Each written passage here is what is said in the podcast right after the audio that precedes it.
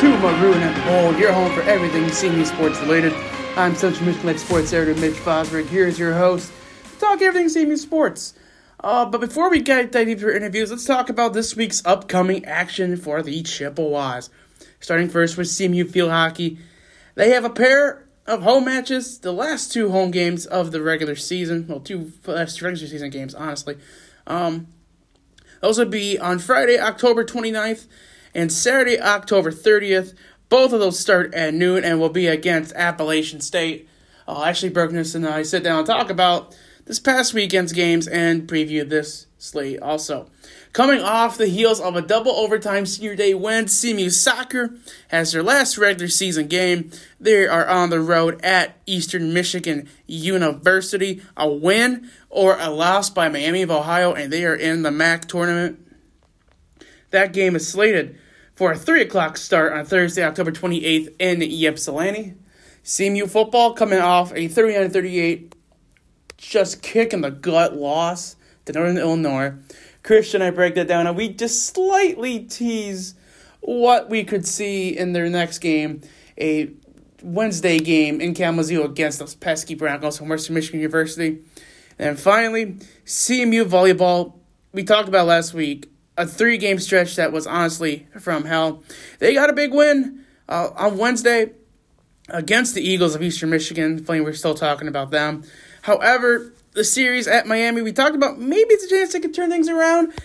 3 0 and 3 1 losses, respectively. We'll, t- we'll talk with Sean Chase about that whole slate, too. But also this week, a pair of home matches. If you haven't a chance to come out see me volleyball and support them, this is your chance. Friday, October 29th at 6 p.m. Akron comes in, the Chippewas against the Zips. Again, 6 o'clock at McGuirk Arena. And then Saturday, October 30th, home at 4 p.m against the Bolts from Buffalo. Buffalo makes a long trip to Mount Pleasant, not vice versa, thank goodness. Again, 4 p.m. at McGuirk Arena, CMU volleyball against Buffalo. But enough talking about volleyball schedule. Let's let's let's have our volleyball discussion right now.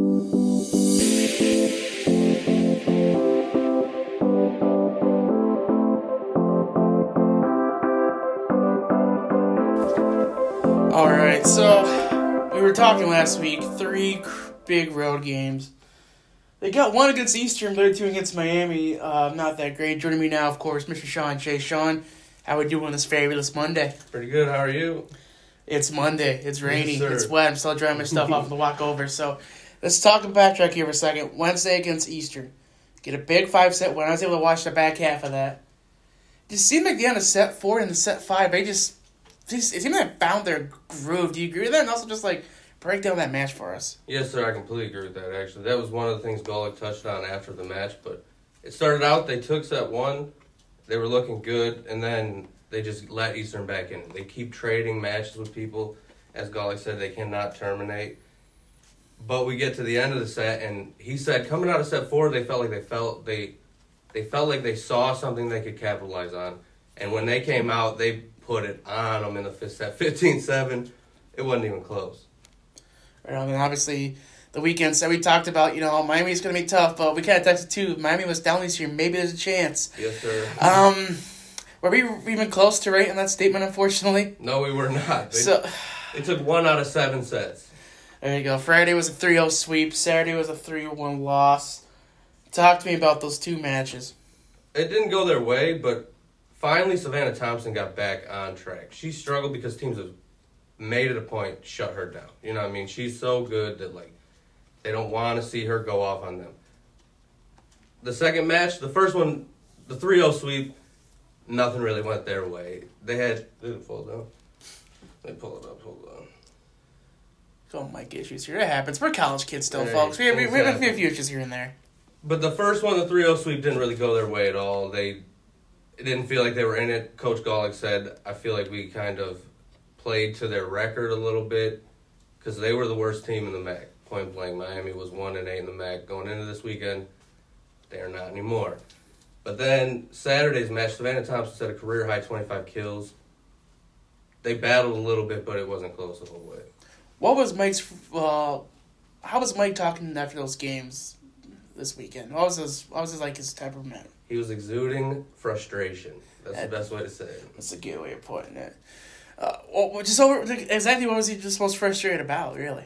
That they would get, they beat them to 20, they beat them to 18 or 19, and then they let them catch up. Six, uh, six straight points to win a set, or they'd be up and then they battle. The one went 29 27. That's just a heartbreaking loss there because you're battling with everything you got. And he wants the seniors to step up, point blank, he said. So, Yeah. So, was it looking right now? 3 and 8 in the MAC, lost 8 of their last 10. A fun stat I found out, too, before we talk. They're 3 and 8 on the road and 4 and 3 at home. Five of the next seven are at home. How, in your point of view, how crucial is it that this last gasp stretch here is mainly at home? I think that's the biggest point for them, and I, I hope people show up for the games because when that when McGuirk is rocking, the volleyball team plays well. But as you and I'm glad you pointed it out, they have struggled on the road, so to be able to come back home, try to break this slump with Savannah Thompson hitting 25 kills, she hit over 300 hitting percentage. Like, they're everything is lining up, so they could roll Akron Friday night. Just gonna say here too, folks. If they catch hot in seven game win streak, they're ten and eight in the MAC out of nowhere. Like they, they, they still have a chance to pull five hundred here, but Yes, but before we can talk that, two matches this week that are going to be crucial. You mentioned Akron on Friday and then Buffalo on Saturday. Fortunately, neither of those games are road trips because that Buffalo's a doozy, Yes, especially a doozy now with the borders closed. You know they can't get across Canada, shave two hours off. But Akron, Friday, October 29, 6 p.m. What challenges do the Zips bring? It's just going to be can CMU locate shots. If CMU doesn't have errors, they've committed 24 on Saturday. If you don't have errors like that, you're going to win. Akron is a good team. They competed with everybody in the MAC so far. When CMU is rolling, and I'm going to continue to say this until it happens, nobody can touch them. And then Saturday, Buffalo the Bulls. Same question. What's the expectation with Buffalo? What what what what what, what, what makes the Bulls just such a challenge? Their net presence is they're pretty impressive. They have some taller middle blockers that are going to challenge Lisbeth Rosario Martinez, who's been stepping up. Gawlik's challenged the seniors, and she's stepped up behind that. But it's going to be their block. Can we find a way around that? So Gotcha. And then also, quick shameless plug. You have a big feature story coming out this week's Spring Edition, don't you? yes, sir. Uh, since I have you here, do you want to just give a little tease to exactly what that is about? Yeah. So Anna or Anna Erickson and Lisbeth Rosario Martinez are both players on the volleyball team. Lisbeth, as most people know, is from the Dominican Republic. Anna is from Hopkins, Minnesota. You wouldn't expect it, but Anna's fluent in Spanish, and her and Elizabeth have become best friends because of it. The relationship and how they got to this point in life was just incredible to find out about. And I think it's a good read. So. Absolutely. If you get a chance, you can check it out online. I guess I'll have that up there Wednesday night officially, but also Thursday in the print. You can find it in print. You can find it around campus at Michigan University. You can find it all across Mount Pleasant. There's places where you can find it. Any last thing? Any last things we get your chest about CMU volleyball before we sign off this week, Sean? What we're seeing, what we have seen so far, I don't think is going to be the final outcome. I don't know if we'll go on a seven game win streak, but I don't think we're going to end up so far below 500 that we don't got a shot in the MAC. All right, ladies and gentlemen, that's Mr. Sean Chase. Sean, thank you so much for joining us today. Thank you. Big thanks to Mr. Sean Chase. Always a good time talking with him. But now let's transition here. Let's talk some CMU soccer with Noah Walbrook.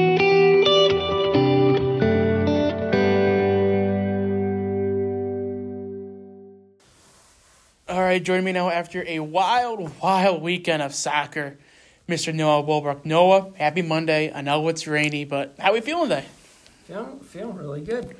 Good, glad to hear, glad to hear. So let's talk about this little past week here. Obviously, Sunday's game, double overtime, thriller, holy smokes. But before that, Thursday's game, Yes, sir. Another another double overtime game. Kent State.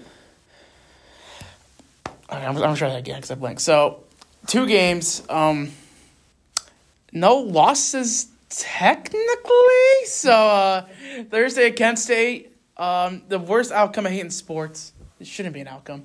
A one to one tie. And then Sunday, a three to two double overtime victory on senior day for the Chippewas.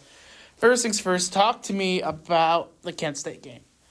So we were at there's a, an away game for us. We were at Kent State, and they now are tied for the number one spot. So it was a it was a tough weekend for the Chips, but um, we went out there and uh, Chesney, or not, Ch- uh, my my apologies. Uh, Elizabeth Chilston got a goal uh, going into halftime. That was really really critical because uh, against a team like Kent State, who has a really high powered offense, uh, we like a goal was needed for that game. It, they only ended up scoring one to tie it up, but man, it was electric. It was physical.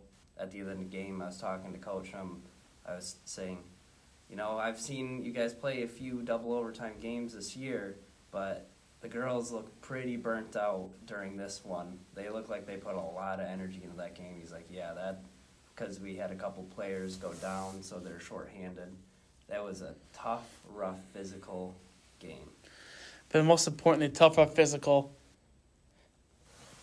Should there should, should there still should there still be ties just in sports in general? I, I, you know, I I don't think there should be. I understand maybe for certain soccer is something that's always kind of been around tie like ties, but uh, especially for like football, I don't think there should be ties. Even even soccer, you eh, even a shootout at the end. Take penalty kicks. That. Take yeah. the penalty kicks like they did in the World Cup. Mm-hmm. Like, man, but then that long trip back from Kent, then Sunday senior day, Ohio, top team in the MAC at that point. Just talk to me about that game because I read your article. And man, it was it looked to be a fun one, but just talk to me about this game. Man, it was it was crazy. There was a lot of CMU fans in the stands. Ohio actually had a pretty decent and loud section to start the game. When they started the game, the the fans were pretty rowdy, but as Central scored and got a little closer, they didn't they weren't as loud. But man, a lot of crazy scores two free kick goals, one to win the game, one to tie the game with just a few minutes left. It was it was a lot of back and forth. You know, offense, defense, they're pressing, they're letting back a little bit, but I the last 25 minutes of play for that whole game, that's when it really all happened. So then go with me with that free kick and no double overtime. Then just talk to me through that moment. So she we got a foul called right at the perfect spot, right for right in front of goal, free kick, basically just a little bit further out penalty kick at that. And everybody in the stands is standing up, everybody's got their eyes on right on the game. Everybody's just on the edge of their seat. Is she to shoot it? Is she to maybe lob it up for a pass? But as soon as it left her foot, I think every person in that crowd at that game watching it they knew. They're like going, that's it. That's going right in. The perfect place kick, just a nice curving right in the top left of the net. Perfect. Right where Mama keeps the peanut butter. Man, yeah. it's a good one. But man, okay, so talking about these max standings right now, because I remember correctly, I think it's two points for a win, one point for a tie. I think that's how that goes in the conference. Uh, yeah, I, I think so. So right now, one game left against Eastern. Where are they sitting right now? So right now we're in sixth place. All right. Right, right there. Where you know, we if we take that sixth spot, that means we get to go into tournament play. But Miami, slowly but surely, is right behind us. We're five, four, and one in the MAC. They're five and five. So this next game against Eastern is vital. Eastern has not had a great season. Um, they have one total MAC win and two total wins on the whole season. So they're not playing their best, but like we talked about last week, with the team with nothing to lose, might be a little scary. So top six get in, correct? Correct. little drama. That, that that little tie is just coming a crucial right now instead of a loss. Yep. Oh my goodness! But you mentioned Eastern at Eastern. I remember three years ago I covered this team. Overtime, one of their in, they lost, and that's when Peter McGahey got the boot and then Jeremy Griffiths coming. Now here we are three years later. We're talking about a Mac potential Mac tournament berth. It comes down to a game in Ypsilanti. Yep. Like you can't write this better if you're CMU. This this should be the way that they're playing right now. Played Kent State and Ohio, went tie win with the two top teams in the MAC. This should not be an issue for them to win. Right on. So I want to ask you before we sign off, what's your score prediction for Thursday's game at Eastern Michigan? I am going to say three to one.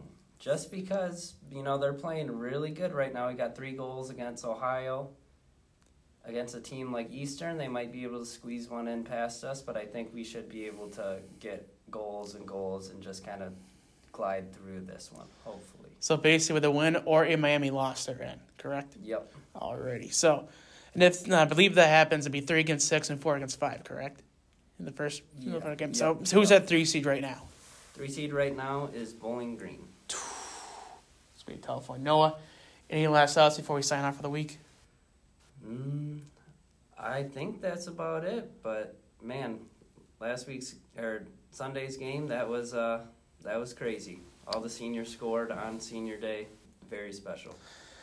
As a fan of Emo Rock, that was totally a day to remember. So, Oh, yeah. signing off now for Mr. Noah Walbrook. Noah, thank you so much for coming on. Thank you. Big shout out to Noah. Again, CMU women's soccer finished up the regular season Thursday at Ypsilanti against Eastern Michigan. A win, a tie, or a loss from Miami gets them into the Mid American Conference tournament. But now let's talk some CMU field hockey with Ashley Berkness.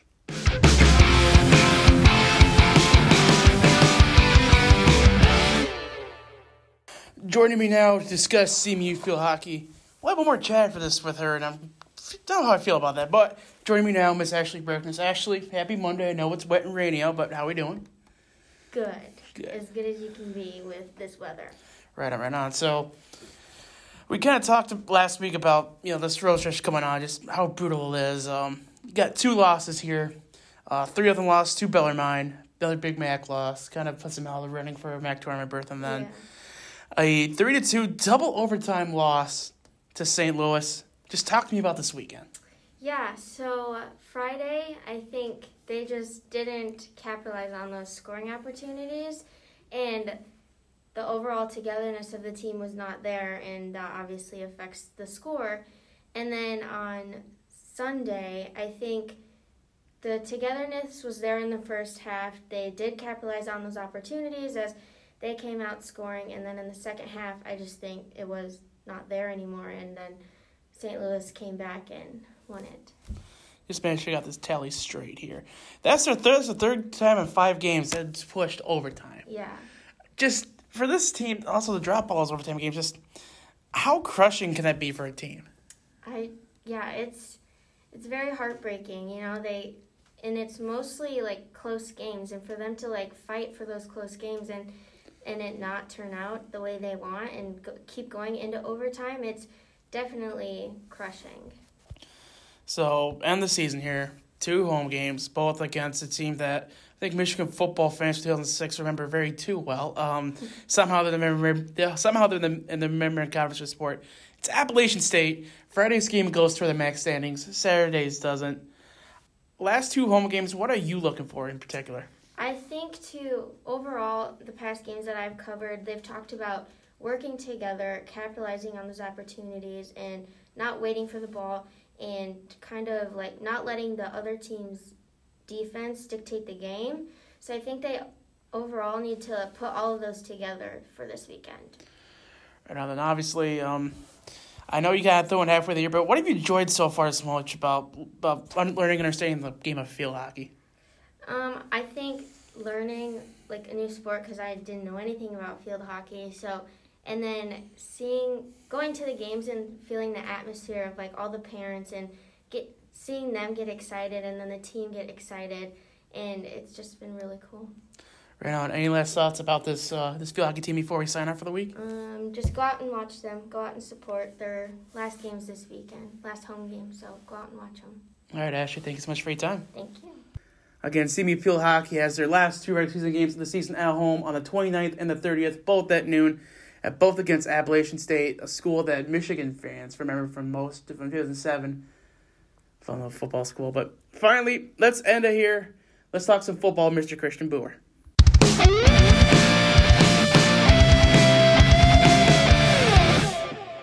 All right, ladies and gentlemen, it's the last segment of the show. You know what that means.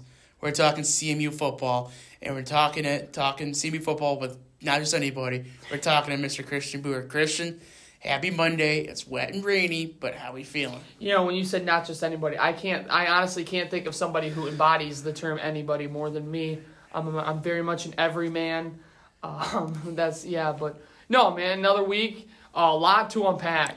uh, from this past weekend. And unfortunately, we've had about 48 hours now to unpack, they're close to it. A 39 38 loss to Northern Illinois. Um, man, that was just another three possession lead blown in the second half, Yeah. topped with a special teams miscue, and all of a sudden, this team can't afford another loss in the Mid American Conference. Yeah. Y- Your margin of error has run out, and it's totally self inflicted.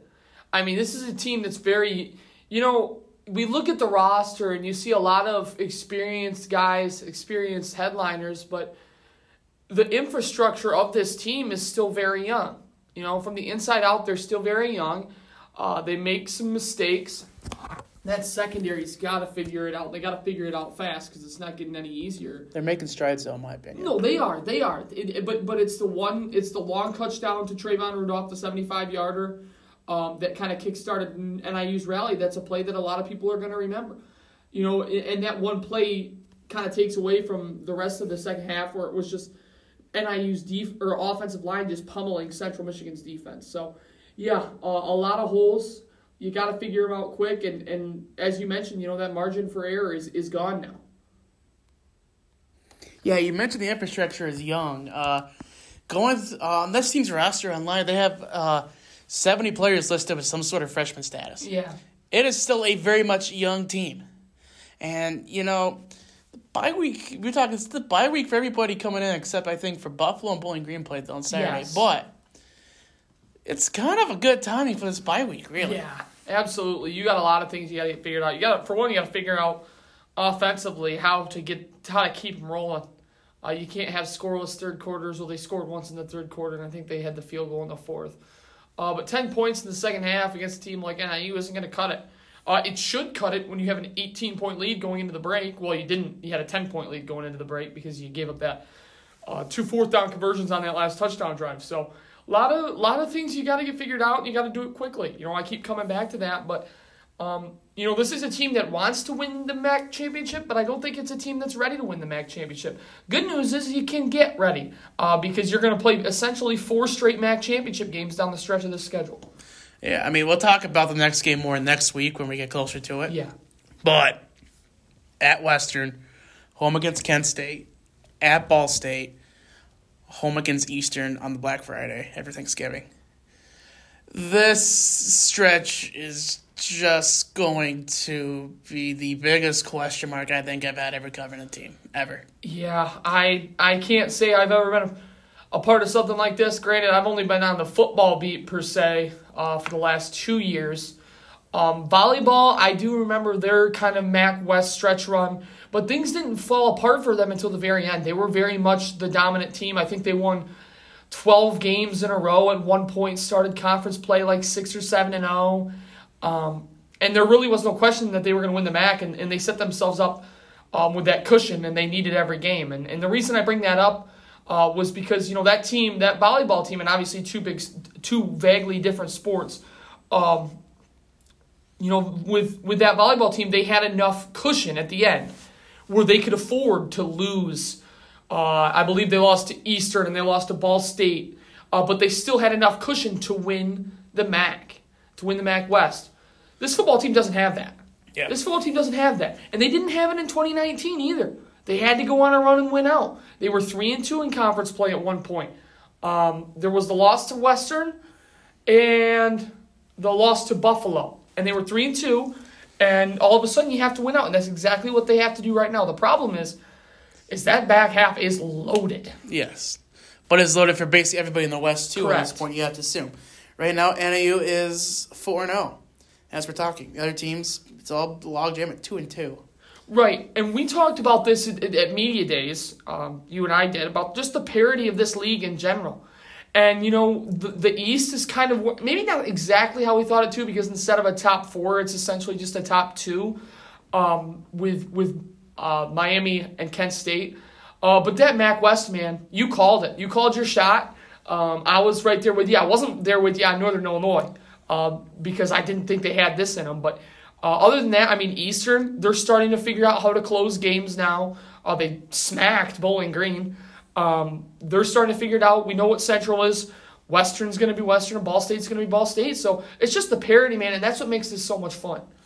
Yeah, I agree with you, especially. Uh, my take with NIU, ever talking with Coach Hammock at Media Day was, okay, they may struggle out the gate, but by the time October, November comes around, it's going to be a different beast than they were at the start of the year. Then they beat Georgia Tech and Yeah. just. And then, then on top of that, they walked in the big house and faced what a true, real physical football team was like, and they kept taking on the identity ever since. Yeah, no, they got pounded by Michigan. But other than that, man, they've been a good team. And and you know what the crazy part is is that they've played in shootouts before. They played against Wyoming and they nearly came all the way back and beat them. They were down, I think, twenty one points. They had a lead with like three minutes Yeah, left. they came all the way back. lead. Uh, and and they did the same thing to Central Michigan. It's like it's almost like they wait until you take your foot off the gas, and you can't do it. You got to play sixty minutes against these guys because the second you take your foot off their gas, they're gonna go right back to what they've been doing and their identity of football, which is just pound the ball, and they're gonna beat you up and they're gonna chew you up and spit you out, and that's exactly what happened. The thing with, with NIU too, well, if I can talk today, oh my goodness. The thing with NIU though, as I say it properly now, they got some teams coming on the schedule that won't let off the gas. Oh, like correct. Ball State won't do that. Buffalo, Buffalo's going to fight and scrap until all the zeros on the clock with Linguist. And Western Michigan, you know, at that point they get last week of the year, Western could still be looking at the MAC title if things shake a certain way here Yeah, and I think that Western is sick and tired of losing the MAC title on the last day. on the last day, and they're sick and tired of doing it to Northern Illinois, which they did two years ago, Yeah. uh, giving Central Michigan that MAC championship berth. So, um, you know, I guess anything can happen. I, I, I, I'd love to sit here and tell you solid facts. I'd love to stake my flag in the ground and say this is what's going to happen. But there's a 90% chance if I do that, I'm going to look like an idiot, uh, just with how this conference looks. So, I, your guess is as good as mine. You know, honestly, I'm about to come up with this, probably drop this weekend, but I think there's a route Western, uh, sorry, not Western, Central can still come out in the West. Oh, absolutely. It's going to take a miracle and a half. It's going to take, it's got to go 4 0 stretch, but it's all got to start with Western Michigan. Yeah, it does. It really does. And and you know, on paper, this matchup doesn't look good for the Chippewas right now. I'm going to say this about Western before we sign off here. Which second half Western Michigan is going to show up?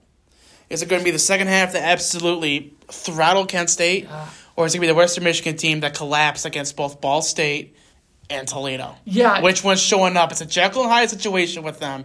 And if and if Simi Simi is trying to figure out a way to put to punch the gas pedal to the floor in the second half, and the, the WMU that shows up for Toledo and Ball State shows up at Waldo in the second half, yeah, this could turn ugly. But if it's the WMU that shows that showed up against Kent State, yeah.